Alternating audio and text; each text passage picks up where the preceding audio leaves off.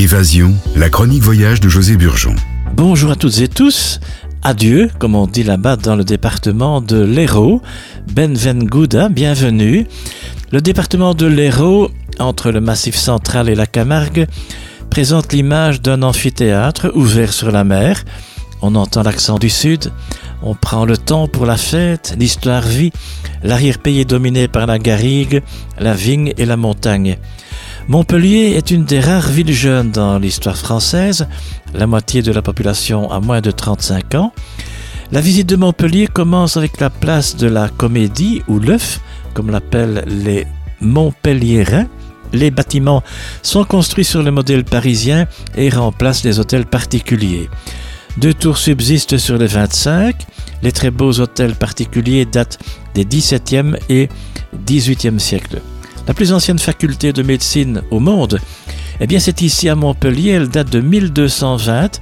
Au XVIIIe siècle, François Gigot de la Péronie, âgé de 17 ans, est le chirurgien particulier de Louis XV. On assiste alors au début de la chirurgie avec la séparation du métier de barbier. Eh oui. Dans la première moitié du XIVe siècle, Saint-Roch donne sa fortune aux pauvres, part pour Rome et soigne de la peste avec l'imposition des mains. Il est le saint le plus représenté dans la religion catholique, souvent avec son chien. Nous allons quitter cette belle ville de Montpellier pour nous rendre à Sète. Sète, c'est la cité de Georges Brassens, Paul Valéry et Jean Villard. Le monde de la pêche vous ouvre ses portes à la criée et aux poissons à 15h30. 12 km de plage. Les spécialités sétoises pour gourmets et gourmands vous avez par exemple la tielle, vous avez les joutes qui sont connues. Les joutes, c'est une tradition dans le cœur des Sétois. Voici cette qu'on appelle l'île singulière. Poètes, créateurs et chanteurs se sont nourris de sa saveur les halles sont au lieu de la vie sétoise.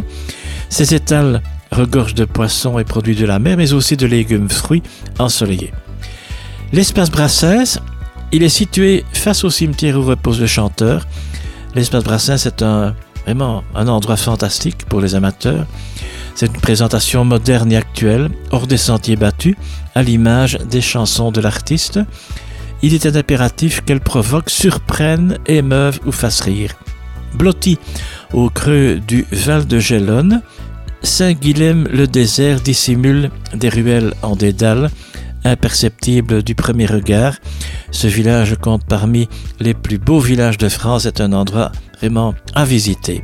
Alors je vous dis merci, grand merci, à bientôt, adieu bon voyage, bonne viage, info, héros, sans accent, héros, trait d'union, tourisme.com.